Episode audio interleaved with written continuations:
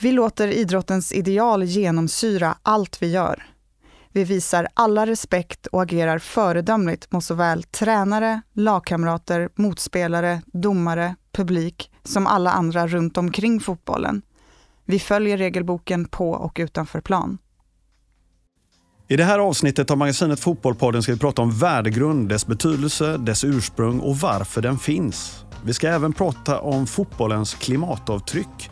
Välkomna till ett nytt avsnitt av magasinet Fotbollpodden och idag har vi med oss Max Bergander från AIK och Chris Härenstam från Sveriges Television och jag heter Juan Martinez.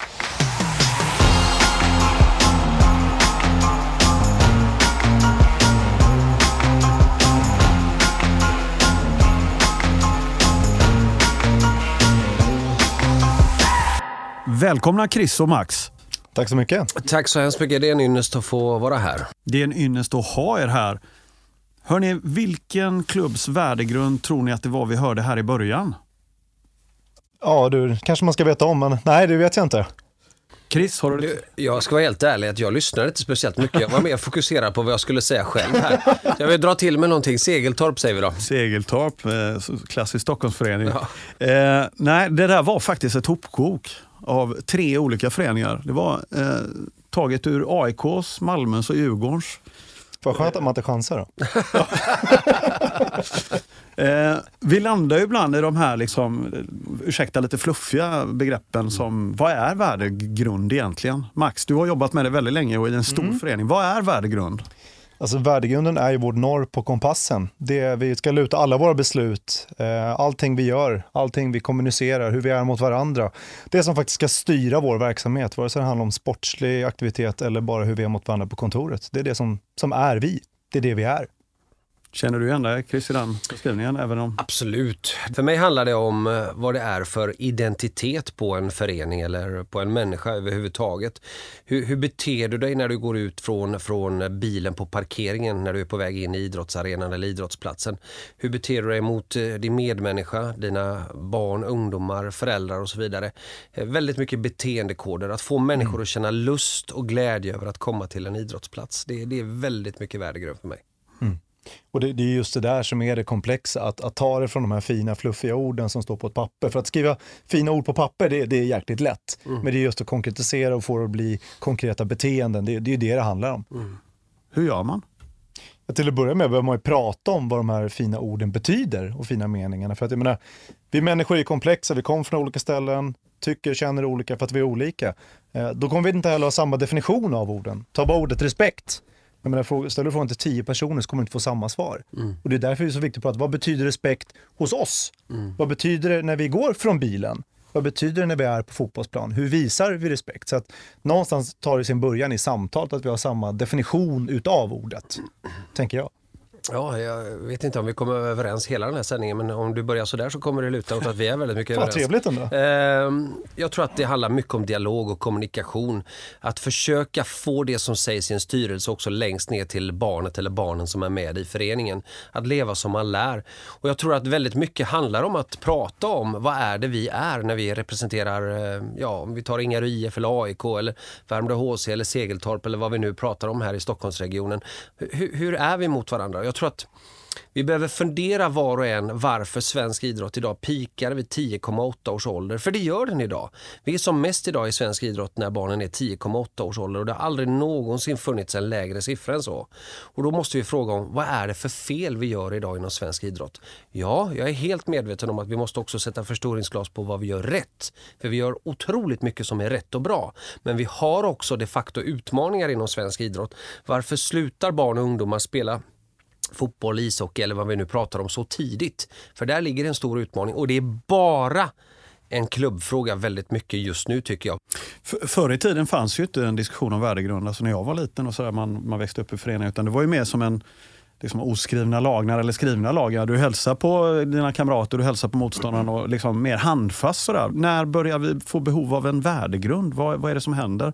Begreppet här är ju från 90-talet eh, vet vi ganska nordiskt begrepp med det. I Norge och Sverige man introducerar det i skolan framför allt. Det är en jätteviktig del. Men Vad är skillnaden mot förr, Max? Varför har vi ett behov av det nu? Jag skulle snarare säga så att jag tror att det hade varit ett behov av att prata om det tidigare också. Eh, där kan jag bara ta det till min egen, egen bakgrund. Jag hade älskat om beteende var någonting man pratade ännu mer om när jag spelade. Eh, för det var ju faktiskt en av de sakerna som fick, eh, fick mig att, att sluta med, med fotbollen på elitnivå. Just den här sexismen och omklädningsrumsjargongen som jag inte fixade och som fick mig och väldigt många med mig att, att må väldigt dåligt. Eh, så att jo, det är nog ett nytt begrepp och ja, vi pratade om hur vi, hur vi skulle hälsa på varandra och sådär, men jag tror att det hade behövts komma in mycket tidigare. Idrotten, till skillnad från till exempel skolan, har ju en vinnarkultur. Vi tävlar ju mot varandra. Mm. Vad tror du Max, du som har varit inne i ganska tidig elitinriktning och, och vad, vad, innebär den här vinnarkulturen för hur vi hanterar värdegrund? Alltså det där är så otroligt knutet till vem du har som ledare och tränare. Du kan ha en otroligt positiv vinnarkultur och ha en otroligt positiv kultur i, i klubben och omklädningsrummet, trots denna elitism och, och, att vinna och förlora. Jag tycker att det här är en så mycket större fråga än att det är svart eller vitt, rätt eller fel. Mm, jag tror att du kan vara, jobba jättemycket med goda positiva förstärkningar av, av eh, att skapa samhällsmedborgare, även i en miljö där det handlar om att vinna och förlora. Men det är när vinsten till varje pris och där man ska kliva över andra människor för att lyckas. Och att vinna, det är ett så brett ord, det betyder så mycket. Jag menar att du kan vinna både på och sidan av plan samtidigt. Så att eh, jobbar du med rätt värden så, så ser inte jag den motsättningen faktiskt. Mm. Håller du med om det också Chris? Eller? Ja, jag, jag tänker på mig själv som ledare. Jag brukar sätta förstoringsglas på mig själv och de många olika misstag som jag har begått. Jag kunde och kan fortfarande vara ganska hetlevrad som, som ledare. Men det är mycket längre mellan gångerna jämfört med en 5-6 år sedan. Och jag tror att det handlar om att du mognar, du blir lite äldre och ser också hur barnen växer. Att barnen får vara med och växa inom idrottens värld. Det är för mig det absolut viktigaste. Att man ser honom eller henne tycka att det är kul. Forskningen visar ju idag att om barnet eller ungdomen eller den seniora har en inre drivkraft, alltså har en inre motivation till att vilja idrotta, då är det ganska stor sannolikhet att han eller hon eller de kommer att fortsätta med det. Och för att uppnå en inre drivkraft så måste du ha ett klimat i en grupp där man känner att det är roligt och lustfyllt att komma ner. Där jag blir accepterad för den jag är och inte för det jag gör. Där har vi den stora utmaningen inom idrotten. att vi får olika etiketter ofta ifrån eh, normen dribbla, skjuta, göra mål. Så den eller de som gör de flesta målen blir oftast alfahannar. Och vem är du eller jag att göra den etiketteringen? Alla människor är ju lika viktiga. Så att man, man måste få med sig barn och ungdomar. Men sen är inte jag heller så att man inte ska tävla, för jag älskar att tävla. Barn älskar att tävla. Men det är hur vi gör de olika sakerna som vi behöver diskutera och det är mer. Mm. Alltså, jag vill bara så, nästan så här skrika så här, preach. Men alltså det, just det här med att, att ha kul. Det är så otroligt underskattat att prata om att ha kul. Jag har suttit med allsvenska fotbollsspelare som har suttit i svackor och inte fattat, så här, fan Max jag får inte att släppa. Och man ställer frågan, men varför gick du till träningen där? med storebrorsans alldeles för stora skor och benskydd upp till knäna. Varför gick du på träning efter träning trots att du knappt kunde sparka en boll? Jag tyckte att det var så jäkla roligt. Och det är ju det idag också oavsett om du är elitspelare eller inte. Hur ser vi till att barn och ungdomar, tjejer och killar eller oavsett vad du identifierar som, har kul på träning? Har kul på, ma på matcherna? Hur skapar vi en miljö där människor tycker att det är kul? Och det här har ingenting med idrott att göra. Spelar om vi säljer bilar, lägenheter, jobbar på Pressbyrån eller spelar fotboll. Hur ser vi till att människor känner sig accepterade, respekterade, sedda för den de är och respekterade för den de är? En sån människa vill komma tillbaka. Mm. Och om vi kommer tillbaka och gör saker många gånger blir vi oftast bättre. Så det här har ingenting med sport att göra, det här handlar om hur man ser på människor. Barn är ju också väldigt tidiga på att klassificera i gruppen. Va? Det är en jätteskarp hierarki märker man i de flesta ungdomslag. Men, eh, hur mycket jobbar med att bryta de normerna? Jag märkte nu, vi hade paintball här helgen med, med mitt lag. Eh, det var ju fantastiskt. Plötsligt var det ju några av de killarna som kanske inte utmärker sig på plan i gruppen. Sådär, som jag undrar varför du hade så många blåmärken i ansiktet. Ja, ja. men det, det, och då hörde jag ju några av de här killarna som kanske då har väldigt hög status i mm. fotboll. Ja, den, och han var ju helt grym. Jaha, mm. Plötsligt blev det en annan diskussion. Ja, men nu börjar det bli riktigt intressant. För vad är då att vinna? Eh, det är, liksom, det är ju du som ledare som sätter normerna för vad som är att vinna och tävla. Vi har jobbat så att den eller de personerna som sköter sig allra bäst på och utanför planen, de kanske till och med kan få lite extra speltid. Vad vet jag, de kanske till och med kan få rotationsträna. De kanske kan få, få vara med och lägga straffar. Jag är öppen för den diskussionen. Men då sätter ju du som ledare i gruppen en norm för hur det ska vara, hur klimatet ska vara. Det handlar också om att belysa vad som händer ute på plan. För att barn, om vi nu pratar barn, har ju väldigt svårt att se allt som händer. De ser inte den där motrörelsen, de ser inte den där löpningen. Därför är det viktigt att vi stannar upp barnen och vi, titta nu, kolla, kolla vad Nadja gjorde här. Mm. Hon sprang så här, då öppnade hon upp hela den här ytan för Lisa. Det var därför vi gjorde mål. Mm. Att vi lyfter de som inte bara är närmst bollen eller närmst sammanhanget. Eller någon brydde sig om en annan på plan. Mm. För det är så här att ingen kommer kunna vinna en fotbollsmatch själv. Man är beroende av varandra, alla är beroende, precis som vi är ett samhälle, vi är beroende av varandra för att det ska funka. Och det är samma sak på fotbollsplan. Och nej, barn ser inte sånt själva, men då är det upp till en ledare, om man är, nu tänker jag väl det var så här, en bra ledare, mm. så uppmärksammar man barnen också på vad som är ett bra beteende, ett önskat beteende och hur vi lyfter varandra som grupp. Men ledare, du nämnde det Max, ordet ledare, vad är det att vara ledare? Att leda människor in till en fortsättning i, i livet. Och jag tror att kompetensutbilda ledare så att de får en medvetenhet om att det inte bara handlar om det idrottsspecifika. Och vad, vad är det nu han pratar om den här Härenstam? Jo, det som svensk idrott är väldigt bra på det är att många, många ledare inom svensk idrott är så oerhört skickliga på det idrottsspecifika. Alltså hur man läs, eh, lär ut en passning, pressa understöd och så vidare. Men hur många är bra, och det är väldigt många som är det, men hur många är tillräckligt bra på den fysiska och psykiska hälsan och ohälsan. Hur barn kommunicerar idag på Instagram med varandra eller Snapchat. Vem eller vilka är alfahannar i den gruppen? Är det några som är tysta i en vanlig grupp? När du ser dem fysiskt ute på planen så behöver inte det innebära att de är tysta på Instagram eller Snapchat. Det gäller att lära sig att förstå omvärlden och lära sig också förstå helheten. Och jag tror att mycket handlar om att få en, en humanistisk utbildning. Att få en utbildning att du jobbar med människor i första hand och idrottsutövare i andra hand. Ja, men det, det är ju precis det där att, att förstå att vi, vi, vi är människor först. Vi lägger så otroligt mycket fokus i fotbollssverige och idrottssverige på att, att vara duktig på att bruka sporten. Men vad är det som föder framgång? Om vi nu oavsett vad framgång, jo det är välmående, oavsett vad vi håller på med. Så att, att, att prioritera att vi har ledare som ser människor, som, som behandlar ungdomar, barn, människor på det sättet de behöver bli behandlade för att må bra. Det borde vara fokus ett. Och nu kanske det sticker många ögon, så här, att lära sig hur spelet fotboll och taktik kring fotboll och övningar, det är så otroligt mycket lättare än att lära sig hur man hanterar människor. Så en bra ledare och en bra fotbollstränare kommer vara den som kan leda barn, ungdomar och människor framåt. Inte kan slänga ut lite koner på plan och, och dra fram någon häftig passningsövning, för det kan du läsa i en bok. Chris och Max, nu går vi in på hur implementerar man en värdegrund i föreningen? Hur arbetar man konkret? Ska du börja Max? Hur har ni mm. gjort i AIK? När vi jobbar med vår värdegrund som heter AIK-stilen, så är det precis som Chris var tidig, inne på tidigare, att man, man börjar direkt när man sätter på sig en tröja eller ens tänker att man ska börja, så börjar man få reda på vad det betyder. Eh, vi utbildar alla våra 1500 barn och ungdomar och alla våra 450 ledare varje år i vår värdegrund. Vi har ett, eh, ett eh, utbildningsprogram där varje ålder har speciella teman utifrån vår värdegrund där vi träffar lag för lag varje år och diskuterar vad betyder vår värdegrund? Vad betyder den konkret på plan? Hur lever vi efter den här i verkligheten? På fotbollsplanen, i skolan, oavsett när vi bär tröjan. Och sen har vi alltså utbildare som, som följer de här lagen i träning. Och sen själv arbetar jag jättemycket som bollplank gentemot tränarna i de här frågorna. För det handlar ju någonstans om att det är jättelätt att sitta på ett kontor och skriva massa fina papper papper och det är utbildningsprogram till höger och vänster. Men om det slutar med att man pratar en gång och tänder det här tomteblosset, då är, då är det ingenting. Så det handlar om att man har tränare och ledare som följer upp det här på plan och som faktiskt agerar när det inte gör det. För att jag menar så här, det är väldigt få människor som vaknar på morgonen och säger idag ska jag gå upp och vara riktigt jävla jävlig. Men ibland blir det fel och då behöver vi hjälpas åt och påminna varandra. Så det handlar någonstans om att vi pratar om det, och att vi hjälper varandra i verksamheten. Och då behöver man ha det som tänk genom allting vi gör. Hur gjorde ni Chris, konkret i Ingarö då, när, när, när ni implementerade ert värdegrunds... Ja, vad gjorde vi och vad gör vi? Det, det ger jättemycket kärlek och uppskattning. 90% av allt beröm som en människa får i livet får han eller hon upp till åtta års ålder.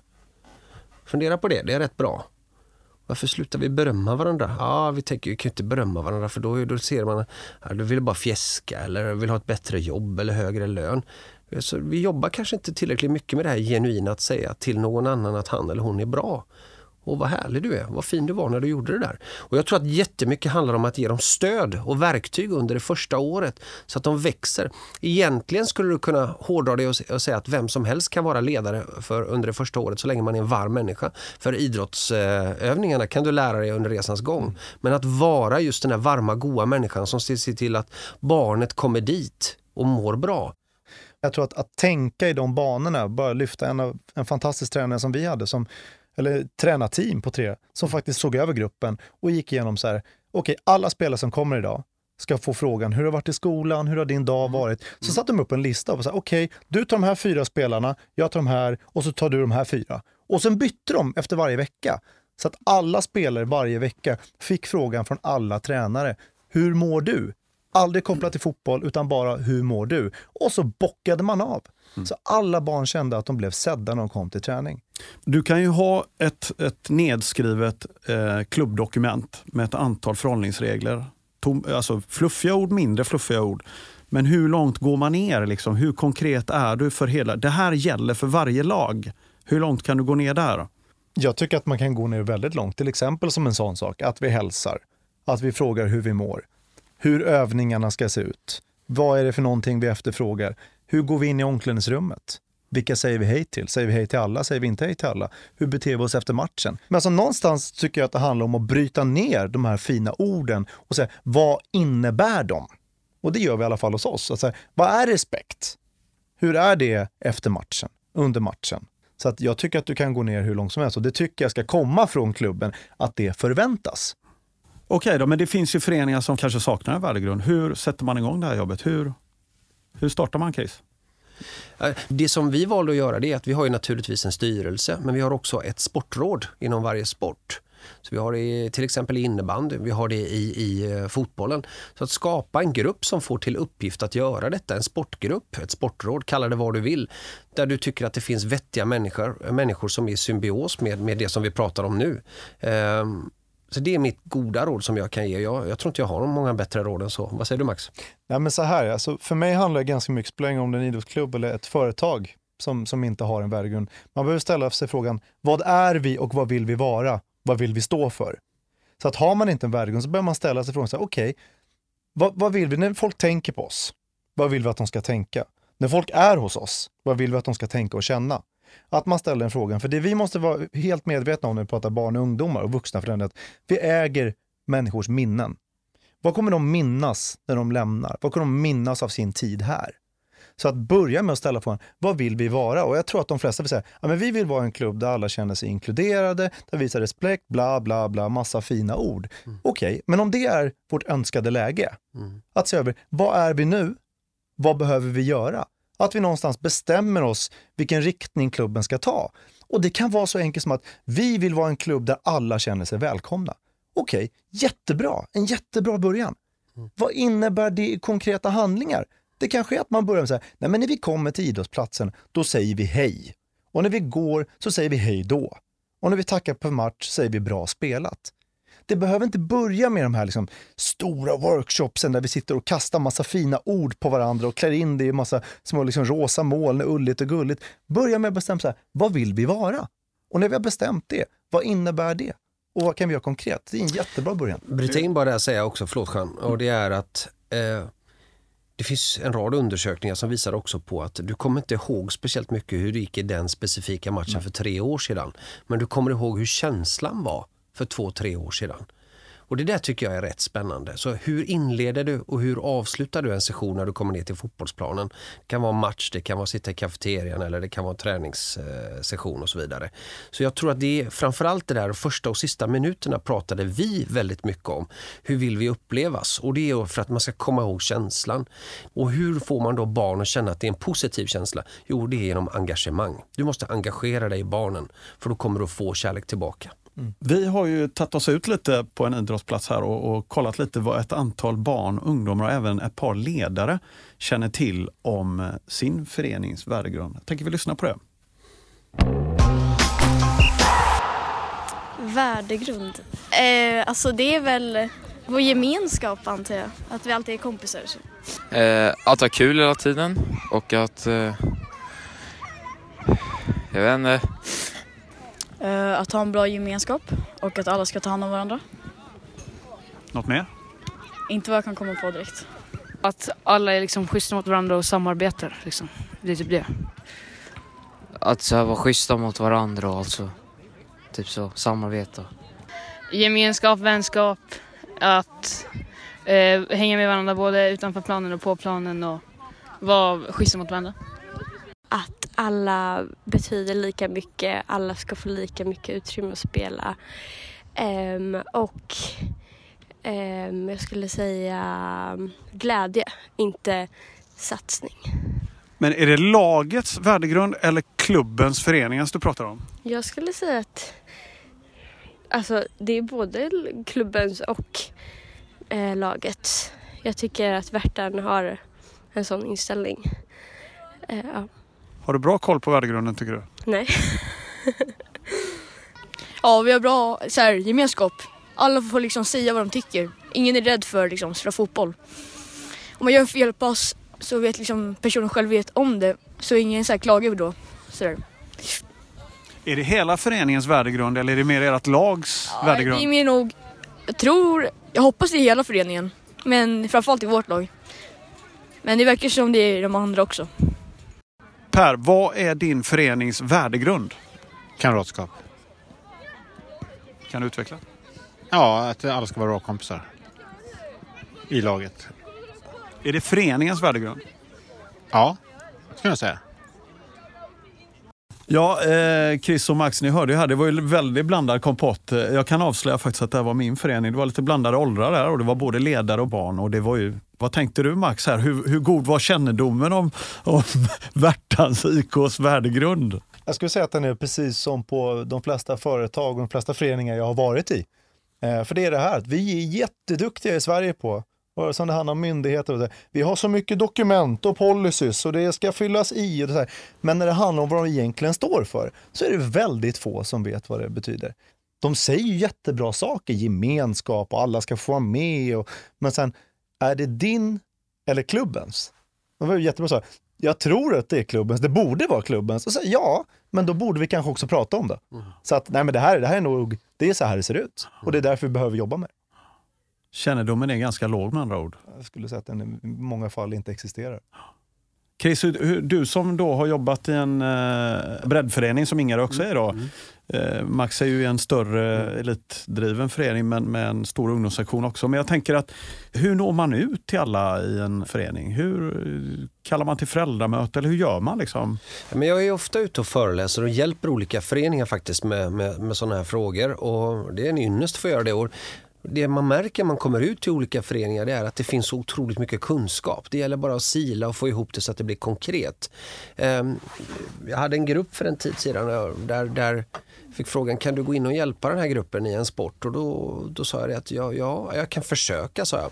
Och då gjorde jag så här att jag tog ut alla eh, föräldrar det var en ledare som fick vara kvar där inne i omklädningsrummet. Och så fick varje barn berätta om hur han eller hon mår för att det ska vara roligt eller kul. Och det slutade ju med att vi skrev upp på en sån här, ni vet, sån där block som man har på sin gamla goa klassrummet. Den var helt fullkladdad och alla, mitt enda krav och kriterium var att ingen får håna eller skratta åt någon annan för då går jag härifrån, sa jag.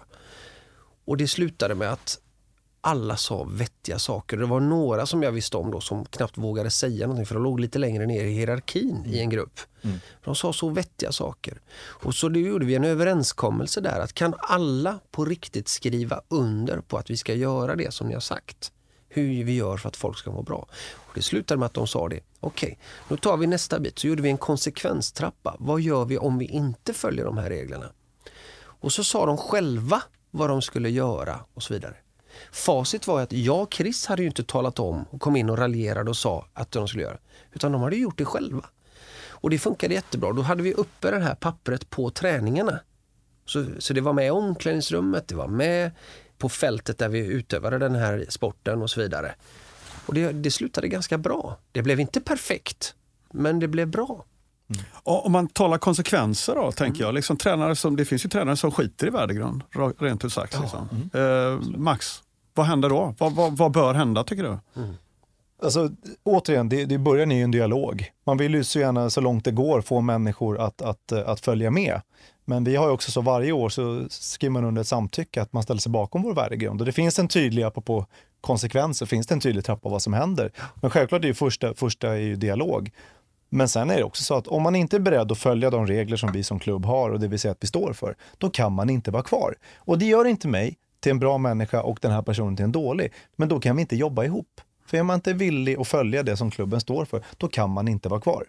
Så att det är klart att vi vill försöka prata och återigen, jag tror inte att människor vaknar på morgonen och tänker att nu ska jag gå upp och vara elak. Men, men någonstans så kommer det till en gräns där att nu, nu bryter du mot det här och då kan inte du vara med och leka längre. Eh, och jag vill bara få flika in det med, med barn, apropå att lyssna på barn. Det är så otroligt viktigt att göra det. För barn är kloka och jag tror att vi ibland som vuxna skulle behöva gå ner till dem och vara så här, vad tycker ni? För jag minns en av mina första utbildningar ställde jag en fråga till, till ett pojkar och flickor 10-lag, vad är ett lag? Och då är det en liten individ som ställer sig upp och räcker upp handen och säger att ett lag är en, en grupp som tillsammans kämpar mot gemensamma mål trots att vi är olika. Och man bara, alltså så här, ja, det är väl ganska bra.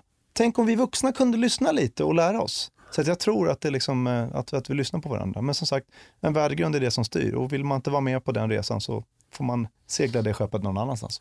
Nu är vi väldigt fokuserade på både spelarna och ledarna. Tittar man på matcher idag runt om, i, framförallt i Stockholmsområdet där vi är verksamma, så tycker inte jag att det stora problemet är vare sig barnen eller ledarna alltid. Utan det, det finns några som står på andra sidan och sk- skriker och gapar och beter sig ibland. Hur kan man ha ett värdegrundsarbete utan att involvera föräldrarna? Jag håller helt på Man måste prata med föräldrarna och direkt när man kliver in i en förening så, så ska man skriva under som förälder också. att Man ställer sig bakom det, den värdegrund som man, som man har.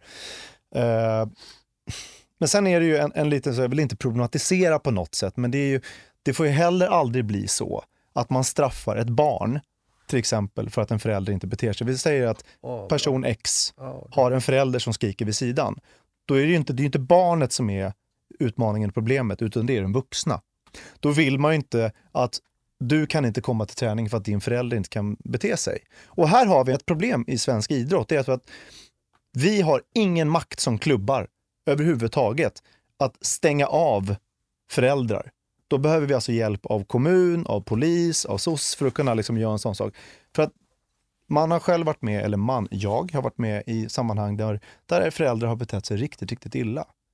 Och den som lider mest av det här, det är inte jag och det andra, det är barnet själv som står och tycker att det är jobbigt att, att pappa i det här fallet beter sig illa. Och då har man då försökt stänga av den här pappan, att du får inte komma till idrottsplatsen för att du kan inte bete dig. Då kan den föräldern välja att strunta i det. Och då får de här barnen att lida och sitt eget barn också. Här behöver svensk idrott tillsammans eh, faktiskt bestämma sig. Hur, hur gör vi med föräldrar som inte beter sig? För att vi kan inte straffa barn för att de har haft otur och få en förälder som, som med sina tillkortakommanden väljer att ta ut det på en idrottsplats med barn. Och Tänker du att man ska ha en form av tillträdesförbud? Eller? Det är vad jag tycker, absolut. Eh, men idag så kan inte klubbarna själva, utan då behöver vi tillsammans få hjälp med det. Om du har en styrelse som kommer överens om att det här är vår värdegrund så har du ändå flera grupper där det har pågått en verksamhet under x antal år och då har du hierarkier. Det kanske är svårt att ändra på de som hållit på. Men en klubb här och nu behöver ta en stor titt kanske på hur man ska agera i sådana frågor. Vad händer om det blir en förälder, ett par föräldrar eller ett par ledare eller en ungdomsansvarig eller sportchef som inte är i symbios med de värdegrunder vi har. Hur gör vi då?